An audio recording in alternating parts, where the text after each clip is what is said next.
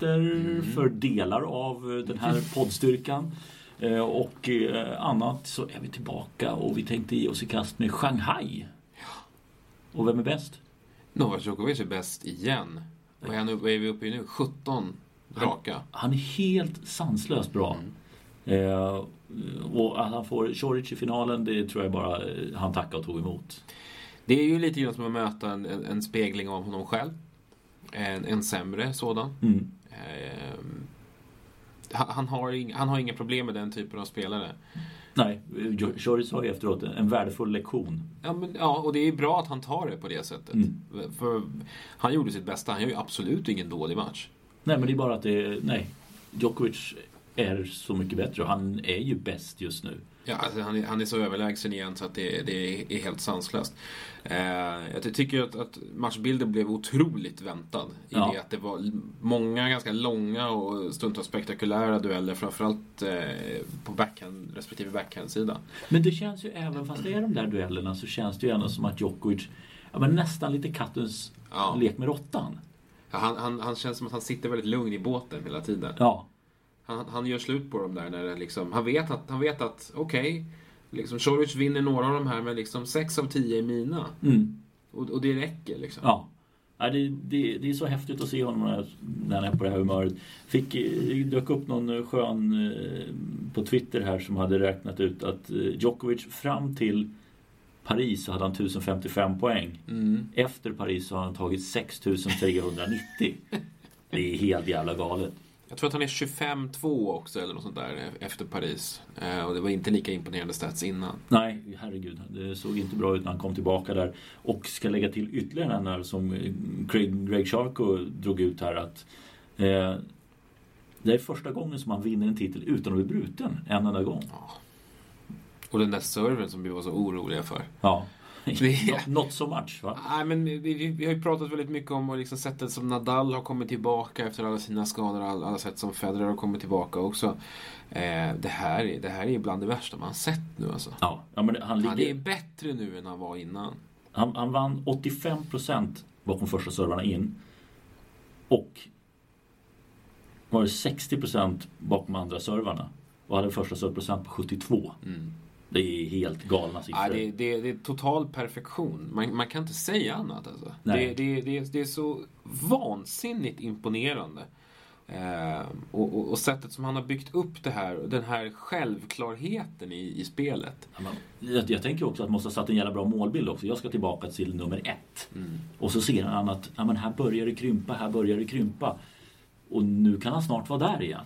Ja, nu är det ju inte nu är det ju bara 35 poäng som skiljer upp till Rafael Nadal. Så att, eh, och Nadal kommer väl sannolikt inte att spela Paris. Eh, Ja, det vet han, har ju inte dragit sig än, men, men han har ju inte spelat sen US Open. Han har problem. Det är de ju tydliga med. Han spelar, jag, jag tror inte han spelar mer i år. Nej, jag har också svårt att säga. Gjorde i, eller i en helt annan grej så gjorde han ju någon fin grej här på Mallorca när det var när stormen som drog förbi. Som var han ute och hjälpte till. Han behövde kompensera för sin Saudiarabien-deal där man har med Ja, den var den inte är inte riktigt lika snygg. För er som har missat den så ska Rafael Nadal och Novak Djokovic eh, spela uppvisningstennis i Saudiarabien två dagar före julafton. Ehm, det finns, eh, kan man väl konstatera, lite mer smakfulla nationer att beblanda sig med Möjligen. i världen. Möjligen. En och annan. Eh, Och det, men det kommer bli intressant att se också om det då nu när det pratas i politiska sammanhang om en eventuell eh, att man ska sätta in sanktioner mot Saudiarabien. Och om då EU skulle göra det, vad, vad händer då med idrottare? Det, det kan ju bli en liten twist på det hela ytterligare. Ja, får, ja precis, ja, absolut. Ehm, det, det var sannolikt en rejäl pengapåse det där som de, som de fick. Ja, det var nog inte bara för att sprida Tennisens gospel i alla fall, det kan vi vara överens om. Herregud. Nej, det är bedrövligt. Men du, eh, återigen Djokovic. Eh, för jag- jag, fastnar lite grann där. För, Det är lätt att göra det. ja, men jag, jag gick inte riktigt igång på Shanghai. Jag vet att det spelades en hel del bra tennis. Vi såg en hel del bra tennis. Men jag gick inte riktigt igång för jag kände ändå någonstans att Djokovic är ruskigt bra. Federer var intressant att veta, var står han någonstans? Eh, Del Potro hade jag som den stora utmanaren. Vi kan väl återkomma till honom här lite senare. Men det, det känns inte som att det är så många som kan hota Jocko. Eller just nu. Nej, nu är det ingen. Nej. Eh, Och det är ingen som är nära. Nej, framförallt inte sen Nadal, gått sönder. Eh, Federer tycker jag inte är... Han, han är framme i den där semifinalen. Jag tycker egentligen inte han är särskilt bra Nej. över hela turneringen. Jag tycker han har uppenbara problem med att hålla ihop sitt spel. Ja, tappat set i sina två första matcher. Ja, han är märkligt ineffektiv i situationer där han har eh, liksom sett självklar ut tidigare. Ehm, jag vet inte, jag tycker han har ju mattats på hösten senaste åren här. Mm. Eh, och gör det ju uppenbarligen igen. Eh, det är ju frågan om han har vad som krävs för att ladda om mot Australian Open och Wimbledon igen. Mm. Känns som att han bränner väldigt mycket krut första halvåret. Ja. Eh, för att, Det kanske är kroppen håller inte för hela säsongen och det blir liksom, han blir tung åt det hållet första halvåret för Ja. att det är där han har sina största chanser att eh, ta titlar helt enkelt. jo men så är det ju. Och, och rä- räknar, vi, räknar vi bort poängen ifrån Australian Open för Federer så, så då räcker det ju inte särskilt långt. Då, då, är det ju, då är han ju liksom knappt och hotar om, om en slutspelsplats. Ehm, och, och, men det, det, har varit, det känns som det har varit lite motigt för honom. Han har liksom fått, fått kämpa in de få titlar han har. Mm. Men det är inte Eh, många i år han har. Nej, det är väl två va? Mm. Ehm, så att... Nej, eh, jag tycker inte, tycker inte det var så himla imponerande. Han, han, han, eh, Vi har höga krav ska vi säga. vi har väldigt höga krav, absolut. Men han möter inga, inga Harry motståndare tidigt i turneringen. Och sen möter han en Nishikori som är uppenbart rädd för honom. Ja, men för Nishikori känns det ändå som att han flyttar fram positionerna mer och mer, mer och mer. Men här, Så fort det dyker upp en Federer eller en, eller en Djokovic där på andra sidan Mm. så, så han, han, han blir väldigt liten. mm. Jag tycker det är tråkigt för han, han såg bra ut. Han har sett bra ut sista veckorna Mm. överlag. Han, han spelade sin bästa tennis sen han gick sönder sist. Mm. Så att, det, det var trist tycker jag. Men han, ja, han är med och hotar om, om en plats i, i slutspelet nu i alla fall. Eh, Det är han. I övrigt kan man säga, jag vet inte hur mycket vi ska gå in på men Zverev till en semifinal gör ju bra i Masters-sammanhang igen. Eh, Kyle Edmund tar sig till kvartsfinal. Det måste kännas rätt skönt som har gått lite knackigt. Eh, Och i övrigt då så Ebden till en kvartsfinal. Va? Ja, och det var väl hans andra va? Ja, det är helt obegripligt. Om vi skulle med att räkna upp vilka spelare i, i världen som har spelat Masters kvartsfinaler. Det, är- det är inte, Ebden är ju inte den första man. Nej, den där skulle du missa på Sporkel. Den skulle jag missa på Sporkel ja. Ja, för er som inte har hittat det, sporkel.com och så går ni in eh, på tennis där så finns det en hel del eh, sköna quiz. Som Jag kan säga det finns, vad man än gillar så, så finns, eh, finns det quiz. Ja, det gör det. Men vi gillar ju bara tennis, inget annat. Nej, absolut. Ingenting annat existerar. Eh, nej, men, men, men i övrigt, är det någonting vi kan säga som... Ja, vi, jag tycker vi bara vi snuddade lite för kort tycker jag vid Borna Coric. Mm. Eh, vi har plussat mycket för honom i år. Mm, Eh, och, och, och eh, jag tycker han fortsätter att imponera. Framförallt med, med sin rörlighet, sin backhand. Eh, men, men absolut mest attitydsmässigt. ja, det, är en, det är en helt ny spelare Ja. mot vad vi såg för ett par år sedan. Han ser sådär härligt oberörd ut. Eh, jag, jag, jag tycker han känns jävligt cool och samlad. Mm. Eh, och, det, och det gör mig glad. Men han är mer mogen för den framgång som han har nu än vad han var med att vara den coming star som förväntades av honom. Absolut. Och han, har landat, han har landat på en nivå där han ska vara. Typ topp 10. Han är nästan där nu. Eh, han är så pass bra. Eh, och han känns, han känns trygg i sig själv. Mm. Så det är kul tycker jag att se. Ja, för han- det var väl semifinalen i Madrid där som första riktigt djupt in i Masters. Och, och Sen tryckte han ju till Federer på gräs i, i Halle också. just det. Eh, icke att förglömma. Så att, nej, det, det är en eh, bra utvecklingskurva på, på Choric. Verkligen. Eh, vi kan väl på, på det negativa där kan man väl ta Dominic Thiem och Marin Cilic. De har ju inte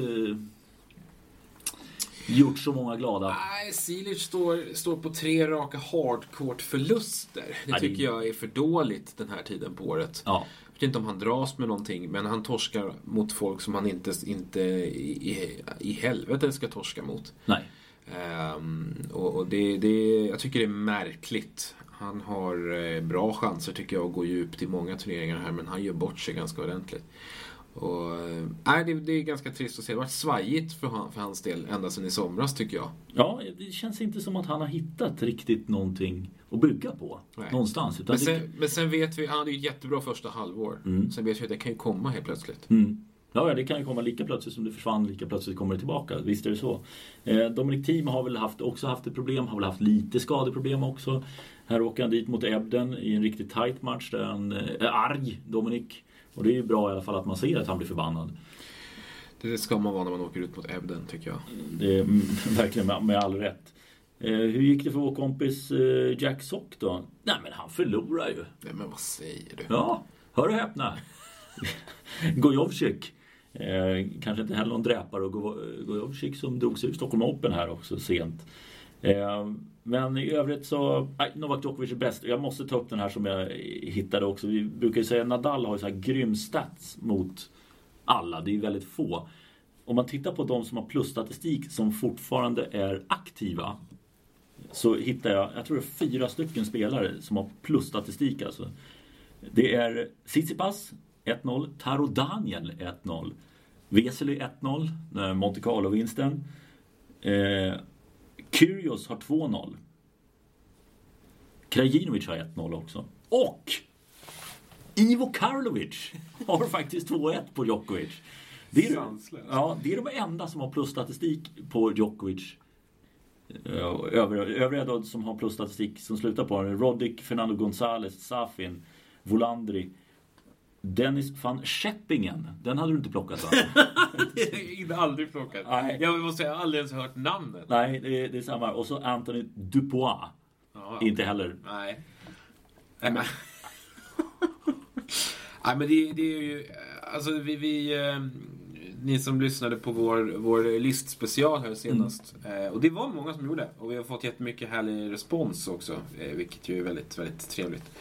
Eh, där, där eh, hade vi ju ett, ett längre resonemang om, om, om Djokovic i liksom ur his, historisk synpunkt. Mm. Och att just, just hans eh, inbördes statistik gentemot de allra bästa är kanske det tyngst vägande argumentet egentligen Mm. för att göra honom till världens bästa genom tiderna. Mm. Ja, för han har ju plusstatistik på alla. Ja. Och det är, nej, han, det är grymt imponerande. Så vi, vi sa ju det också, den där listan kommer att revideras. Eh, Jag tror senast efter sommar-OS 2020. Ja, han stärker ju, Djokovic stärker ju sitt case hela tiden. Han gör det ju ytterligare här nu. Han är Mm. en Masters-titel igen ifrån Nadal nu. Mm. Ja, det, Han han är kom- 33-32 eller Ja. något sånt där. Mm. Ehm, och de lämnar ju Federer i fjärran. Ja. Han står väl på 27. 27 ja, precis. Så att, eh, ja, nej. Det, det är imponerande. Det är, det är väl det vi kan fastslå, eller hur? Verkligen. Och imponerande, då kan vi väl faktiskt ta och titta lite grann om vi börjar blicka lite bakåt där så hade vi Mm. två 500 turneringar. Eh, vi kan väl börja på kinesisk mark igen då, i Beijing. Och där vann inte Juan Martín del Potro som vi alla trodde. Alla trodde ju det, utan Nicolas Basilashvili. Eh, Oj. li- smygare. Ja. Eh, Basilashvili. ja men vi har pratat om honom tidigare. Då har han, som du säger, han har tagit sig långt fram i någon vunnit någon turnering. Ja, precis. Eh, slagit liksom konsekvent sämre spelare hela Mm. tiden. Håller sin sidning och liksom gör det han ska. Och liksom, man har känt lite så här, vi har pratat, om du säger, vi har pratat lite om man säger, ah fan han är inte tokig. Nej. Är liksom, Men sen det- kommer, kan det komma en period där han gör ett par riktigt dåliga turneringar. Ja. då. Nej, det, det, det är ju ruggigt imponerande. Det är ju det är ju en fin skalp att ta med, med att slå en sån spelare i finalen. Ja, för där var inga problem med Del Potro så vitt vi vet i alla fall. Eh, Och han tar sig igenom turneringen. Han slår Jack Sock. Som alla andra. Som andra. Verdasco, Jasiri krånglar sig fram till en kvart. Kyle Edmund i semi. Och sen då Del Potro. Två raka dessutom i, i finalen. Verdasco, eh, var det i den här turneringen eller var det veckan innan han skämde ut sig ordentligt genom att, att bete sig riktigt grisigt mot en av eh, bollkallarna? Jag har inte sett någon ursäkt på det heller. har inte jag heller gjort. Nej. Han har bara hållit sig undan. Vi får fråga honom här i, i Stockholm. I Stockholm? Mm. Jag tror det är lite så här som fotbollslandslaget att man inte får ställa sådana frågor. Vi får väl se om- om det är någon, någon, någon pressperson som, som bara bryter in och, och de går Robin Olsen på oss. Nej, den, den grejen är, den är, ja, nej, den kan man titta och sen dök det upp en till, en gammal som är två år gammal tror jag det var. Ja men han, han, han har ju... Han har en tendens när han blir stressad att eh, inte bete sig väl mot 12-åriga pojkar och flickor som eh, hjälper honom och servar honom med bollar. Och hans handduk. Och det är ju ett synnerligen ocharmigt drag. Verkligen. Mm. Eh, Det, ja, men det är faktiskt, jag diskuterade med Johan Landsberg, gamla dubbelspecen. Han var också inne på det att han kommenterade lite grann för ett par år sedan och han sa också det. Och att, ja, men, spelare som inte respekterar bollkallar, men, de, de tappar totalt för mig. Och jag kan hålla med. Alltså, jag har ju inte varit på spelarnivå men som bollkalle, just att du kanske inte tänker på det så mycket men det, det ser inte snyggt ut att göra så här mot små barn. Var du någonsin med om det själv när du var bollkalle? Ja men det, då är det, ju, det är ju den här McEnroe-incidenten när vi hade fått strikta order om att inte ha handdukarna över reklamskyltarna. Den som lägger en, handduk över reklamskylten är John McEnroe. Och jag är ju plikttrogen så jag ska ju fram där och nypa den där handduken men han bara vänder sig om och pekar på mig. Då tassar jag tillbaka och ställer mig i mitt hörn och så låg bra där. Men det fanns ju vissa, ja, men, eh, hade han österrikan Horst Skoff eh, som gick ett tragiskt öde till möte eh, sen. Men han var inte speciellt sympatisk mot någon, varken, ja men ingen på banan ska man väl säga. Så att där var väl inte någon bollkille. Men det är den jag kommer på på rak arm. Men det var fler som inte heller skötte sig allt för bra. Eh, Men nog om det. Ska vi ta oss till eh, Tokyo eller? Ja, men det gör vi väl va? Ja. Eh, Och i Tokyo fick vi också en oväntad segrare. Ja, vi trodde väl eh, att Kei Nishikori skulle nypa det där. Ja, igen. Igen. Men eh, man ska inte underskatta Danil Medvedevs högsta nivå. Nej, herregud som han spelar. Ja. Nej, det är s- 6-2, 6-4 i finalen. Eh, gör en perfekt turnering i stort sett. Ja. Och håller, håller i det sen. Spelar bra mot Federer sen i, Ja, i gör han. Shanghai också. Han är, han är äcklig, han är, han är riktigt kantig och jäklig och spelar ju inte vackert. Nej, Jag beskrev honom på Twitter som den ultimata lottosponsrade ja, spelaren. det gjorde du faktiskt. Och det, det, det ligger en hel del i det. Han fyller alla kategorier. Han är, han är östeuropé, han spelar eh, osnyggt. Eh, han har noll säljappil överhuvudtaget. Noll star Ja, men du får tänka Ryssland i alla fall. Ja, men eh, frågan är om han ens är särskilt liksom Nej, det, det, omhuldad i Ryssland. nej, det finns andra som du hellre går på där ja. Ja, och eh, han är äckligt effektiv. Man ska Ja. aldrig räkna ut honom. Och han bara matar in segrar nu. Eh, Och han det- tog sig in via kval också. Det är helt sanslöst. Om jag inte missminner mig här. Gjorde han inte det? Det får vi dubbelkolla. Nej, det gjorde han. Jo, det gjorde han. Jo, via kval. Så att han slog alltså eh, Schwarzman, Klisan, Raunic, Shapovalov och så avslutningsvis Nishikori. Det är en bra rad. Eh, så att, eh, nej, Medvedev är väl uppe också någonstans och nosar runt career high. Eh, I övrigt, någonting att säga från den här turneringen? Gasquet trocklar sig fram till en semi. Mm, det gör han. Eh, En riktigt hygglig turnering. Eh, Jag tyckte han spelade stundtals helt okej i- i Shanghai också. Eh, Fina, fina vinklar på forehand och backhand-sidan. Man, man blir ju ledsen den dagen han lägger av ändå. Alltså. Ja, ja, men jag känner, det, känner det när jag ser honom med hans, hans tunnhåriga blonderade frilla där. Ja, den där. Det är nära nu. Det är inte så långt kvar. Nej, Men men, man blir, då blir jag ledsen. nej, men den där blonderingen så kunde han faktiskt nästan få sluta för min skull. Men, men, men jag håller med. Man önskar ju att han kan vara med i lite 250 turneringar och, och stå och, och vinkla lite backhands. För särskilt poänggivande är det ju inte att eh, spela som han gör idag. Han påminner lite om, Dennis Hopper där, den dåliga Oj. Super Mario Bros eh, filmatiseringen. Kommer du ihåg den? Sjukt! Aj, du vet vad? Den undvek jag för att det, var... Nej, du, fan vilken referens! Uh. Värre, värre än din från senast. Ja, Eh. uh. Hur länge sedan är det? 25 år nu? ja det, den där trodde jag var... eh, Man hade strukit. Ja, den borde vara, den borde vara eh, nedgrävd någonstans. Ja, Horribel film. Ja, Eh, eh, ja. ja. Nej, men, men eh, som sagt. Eh, det är ju liksom eh, den här veckan eh, i, i Tokyo i Beijing. Det blir liksom en, en seger för eh, tennisarbetaren som Mm. fenomen. ja, men faktiskt. Det, Liksom motivation och vilja slår klass. Ja, två gånger om. Det, Ja. det är rätt häftigt alltså att det faktiskt inträffade. För det där var så verkligen vikt för både Nishikori och Del Potro. Ja, verkligen. Ja, och även, om man tittar på semifinalisterna, liksom, som sagt i, Beijing, du hade Fognini och du hade, hade Edmund där också. Eh, Fognini har ju faktiskt vunnit hardcore-titel i år. Mm. Eh, och ehm, på, på, i Japan så hade du Chapovalov och Gasquet där som Mm. sagt. Alltså, det är ju inte... Du hade ju ingen, jag tror ingen av oss hade tippat att Basilashvili och Medvedev skulle slå som vinnare. Nej, ser på, dem, nej, nej. på den eh, kvartetten. Nej. Så att, eh, Nej, kul för dem. Eh, att, att det blir lite utdelning där. Ja, faktiskt. Ska vi backa en vecka till? Ja, vi tar väl den där veckan också. Det är väl lika bra det. Och Bernard Tomic storartade comeback. Ja, det är... Eh... Han, han är tillbaka i rampljuset. Ja, och det, i Stockholm så körde han ett set och tre game. Sen så var, var han tvungen att dra sig ur. Ja. Nu har han säkrat upp den där rankingen. Nej, men ärligt talat. Eh, Ja, alltså så mycket skit som han har fått ändå eh, av oss eh, genom ja. åren. Det är ändå starkt att, att komma tillbaka. Ja, men det, och, alltså, det går ju inte att undvika att gilla honom när han spelar riktigt fin tennis. För det är så jävla avigt och det är så jävla konstigt. Ja, jag, jag, jag, han, han, är liksom, han är lite som att titta på en lavalampa. Ja, men det, det, det, det är liksom, det, det, är så sävligt och avigt och, och liksom hypnotiserande på något sätt. Ja, det, det, går som i ultrarapid. Ja, men jag skulle vilja veta, jag måste fråga någon hur det är att möta Tomic. Mm. För han, han sticker ju ut så väldigt mycket. Han spelar ju inte som någon annan. Nej. Det, det, bara gå in, och, gå in och kolla på Youtube. Det finns såna här slag som man bara får gå tillbaka och titta. Och liksom slog han det där slaget? Ja, men det, man, fattar, ju inte ens hur, hur, hur får han som fart på bollen? Mm. Det är helt sanslöst. Han ser ju ut som, som att han liksom forehand-slicear sig igenom matcherna. Ja.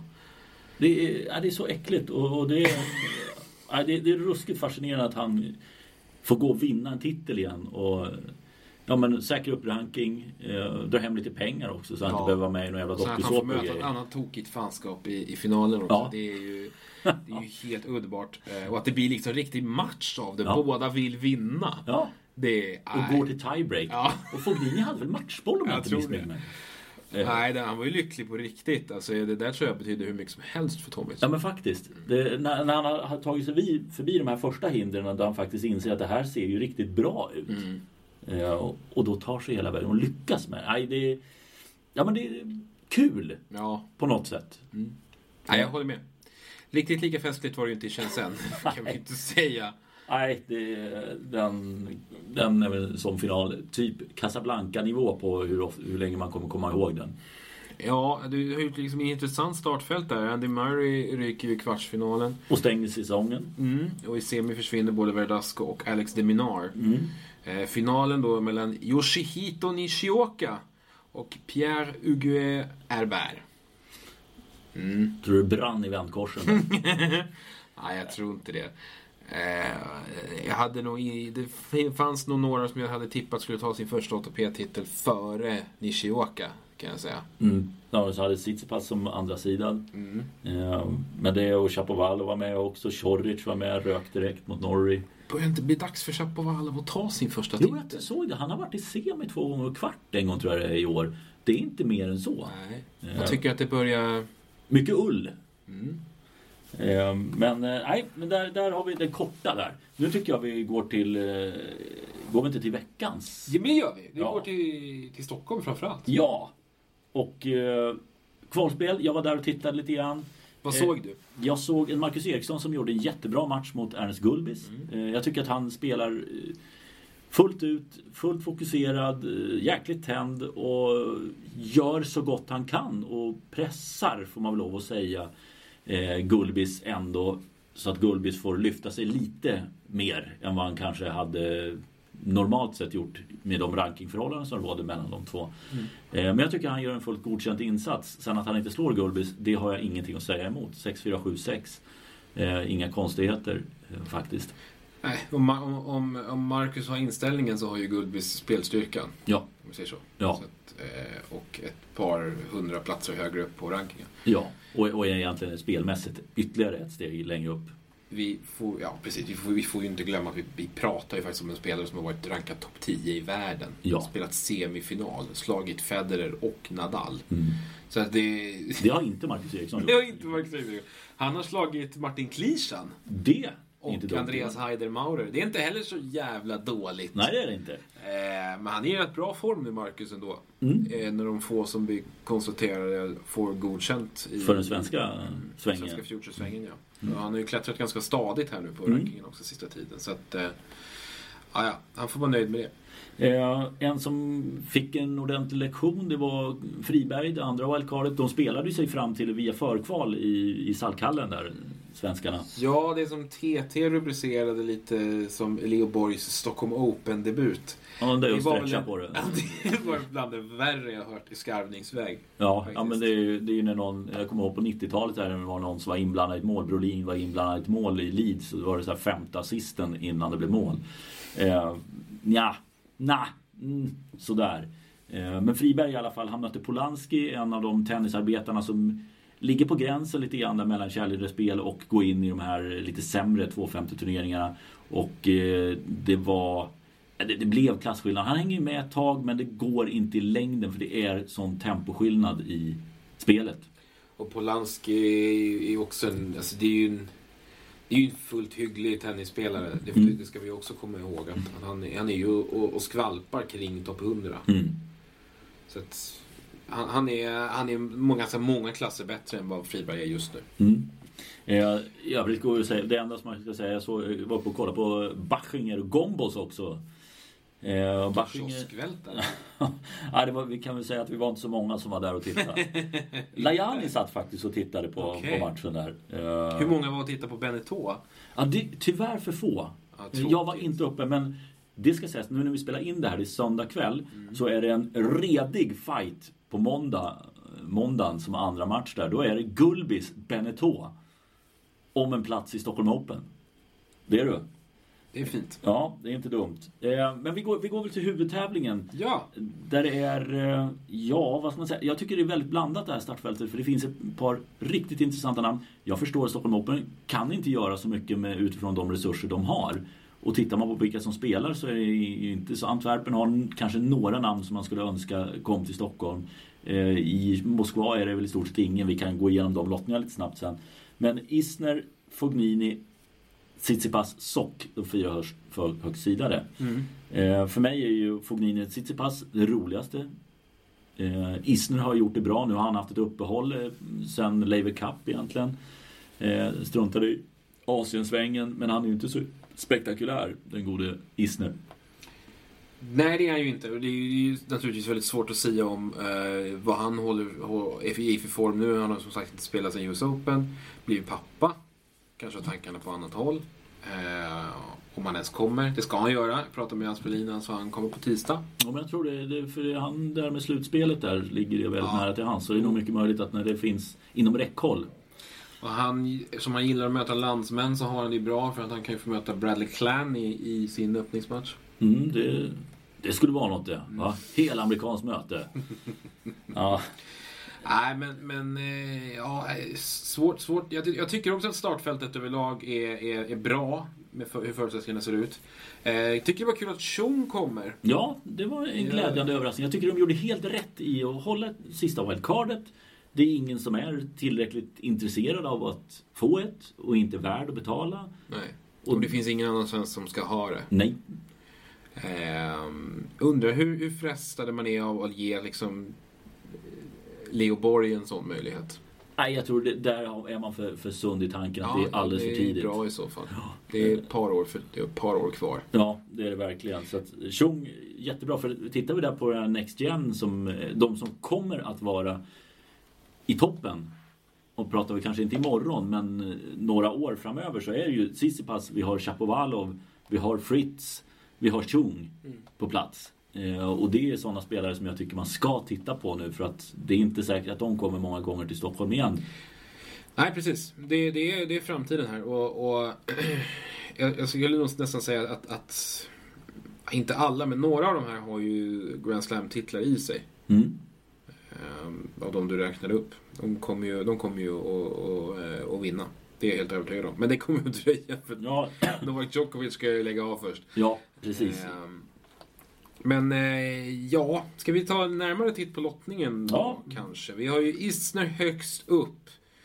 ehm, som ju har en, en väg fram som möjligtvis står, består av antingen Bradley Clan eller Marius Koppil och sen Tennis Sandgren eller förmodligen Lukas Puy. Mm. Som också gör lite comeback här ju. Har ju Mm. inte spelat mycket, var inte borta i Asien och spela. Nej. Eh, och sen är det två kvalspelare och eh, två kvalspelare snedstreck Lucky Loser som ska in på två platser där. Så att eh, Puy Isner i en kvart känns väl fullt rimligt. Tycker jag också. Eh, neråt då, Sock framflyttad.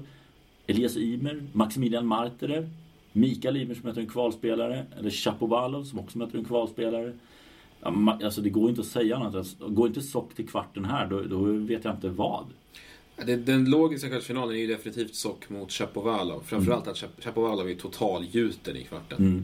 Mm. Eh, vad gäller Ymerbröderna där då. Eh, Känns det inte som att man rosat marknaden nu? nej, det är, det är verkligen ing- ingen höjda form på, på någon av dem. Framförallt inte på Elias. Ehm, och, Ja, Micke har väl knappt spelat någonting? Nej, han, han har spelat sparsamt här på slutet. Eh, Marter är, det är ju ingen som känner till honom.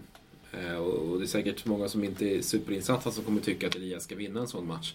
Det tycker inte jag. Nej. Eh, för Marter är en sån, han är gedigen, nu topp 50-spelare. Eh, det är Elias inte i närheten av att vara just nu.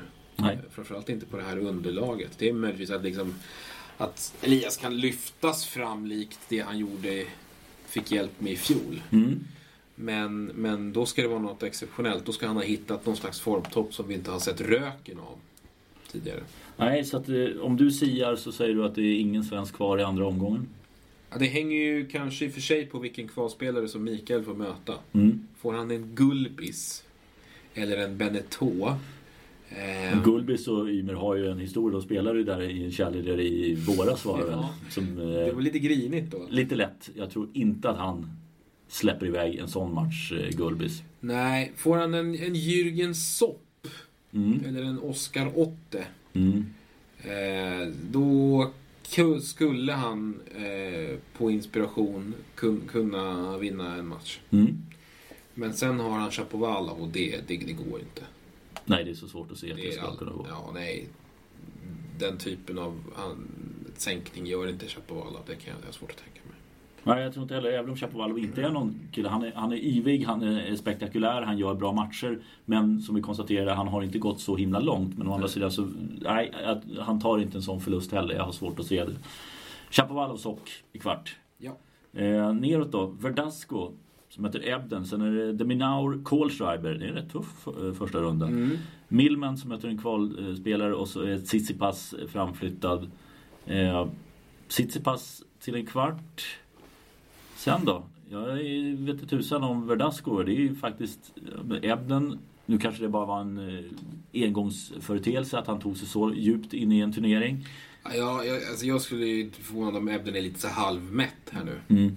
Eh, jag, jag, Deminar Kohlschreiber Mm. eh, tänker jag nog försöka se Ja. på plats. den, den känns... Den är jag lite sugen på. Men, nej, men, men jag tror att vinnaren i den matchen kan gå till kvartsfinal. Eh, kanske längre än så. Eh, Tsitsipas vet jag inte riktigt hur, hur- han ställer sig till, till att liksom ge järnet i den här turneringen. Det har varit lite, eh, lite svajigt här de sista veckorna. Ehm, han är ett affischnamn här såklart. Eh, men, men jag vet liksom, ja. Ska han gasa här nu? Jag vet inte. Uh, Verdasco vet vi inte vad han är för form heller. Eh, det har Sverige. Deminar är ju den som är vassast av de här Mm. tycker jag. Ja, men jag tror vinnaren i, i eh, jag håller med. Deminaur Kohlschreiber, vinnaren i den matchen går till kvart. Mm. Eh, och jag tror att Tsitsipas tar sig dit. Eh, så att, eh, men då är vi, men fan, då är vi överens då. Ja, det kan vi få. Ja. Mm. Möter Fritz. Eh, Kudla, Garcia Lopez, Latchko, Taro Daniel och så Fognini då framflyttad till andra rundan. Eh, något annat än att eh, Fognini, alltid med reservation för hans humör eh, och vad han är sugen på, ska inte göra annat än att gå till kvart. Eh, däremot så Chung Fritz eh, blir en tuff match. Ja, det blir det. Eh, jag tror att vinnaren där går till kvartsfinal. Mm, Fritz tycker jag visar bra tendenser. mm. Det är lite, lite känslobaserat där, för Chung gillar jag mer än Fritz. Ja, det gör jag också. Jag ser ju hellre att Chung går en bit än att Fritz gör det. Mm. Men jag är nästan så att jag tror mer på amerikanen. Mm. Faktiskt. Ja, jag kör på känsla. Jag kör på känslor. Mm. Eh, så att jag tror Chung och Fognini möts i kvarten. Jag tror Fritz, jag tror Fritz och Fognini. Men eh, hela rasket då? Ja, där är lite... Jag skulle vilja säga John Isner faktiskt.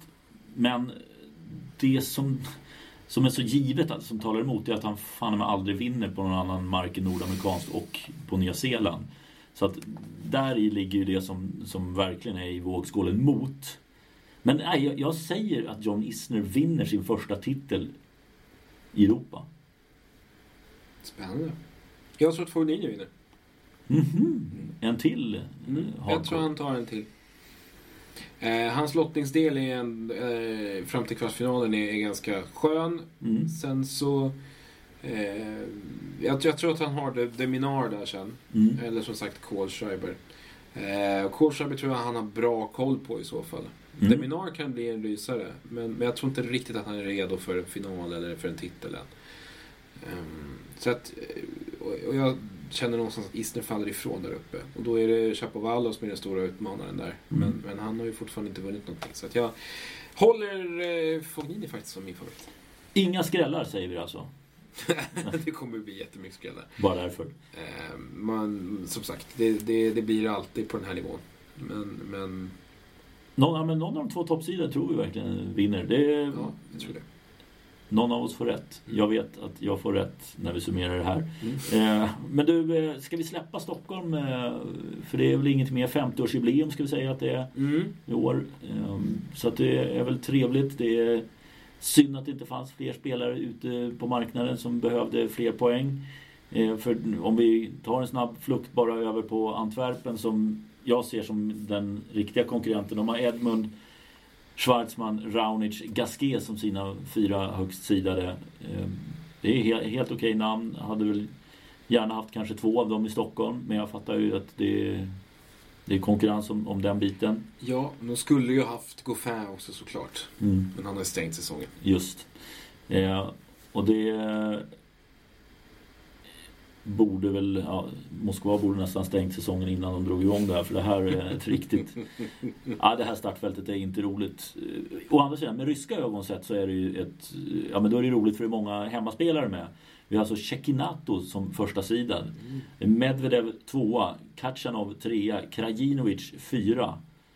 Och sen om man tar de andra så är det ju Kyrgios femma. Tog ett wildcard där. Vi har eh, eh, det, Zumhur. Vi har Klishan och Chardy. Det är väl inte som man får...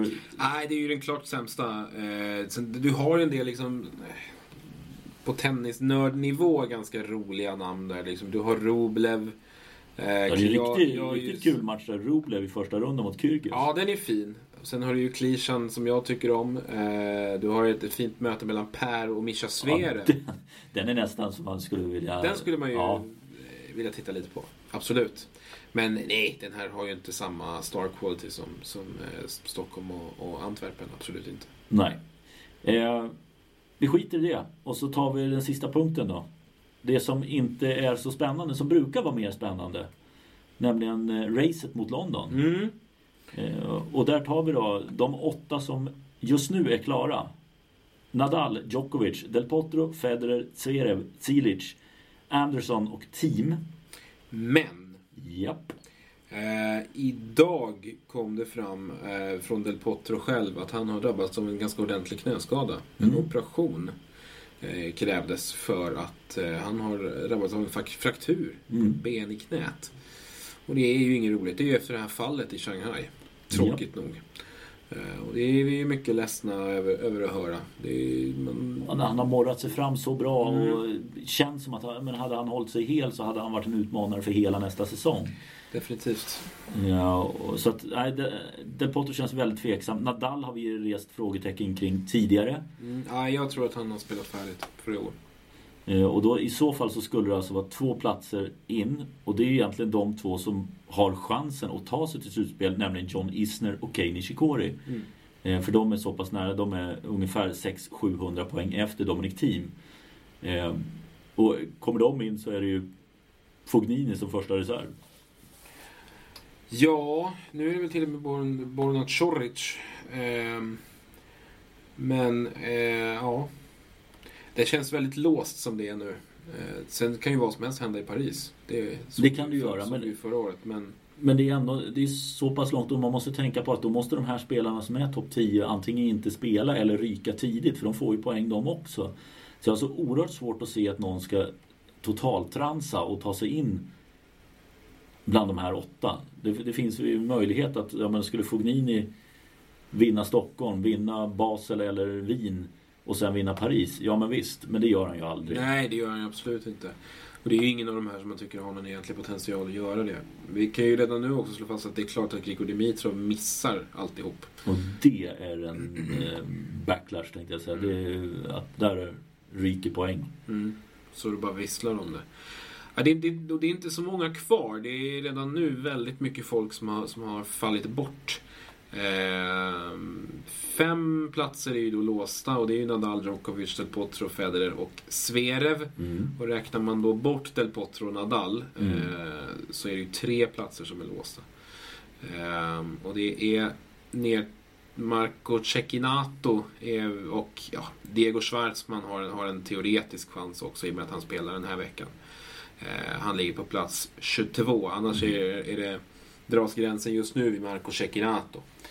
Eh, sen är även Reonic Tsitsipas med i, i racet där tillsammans med Edmund Foglini och mm. Choric.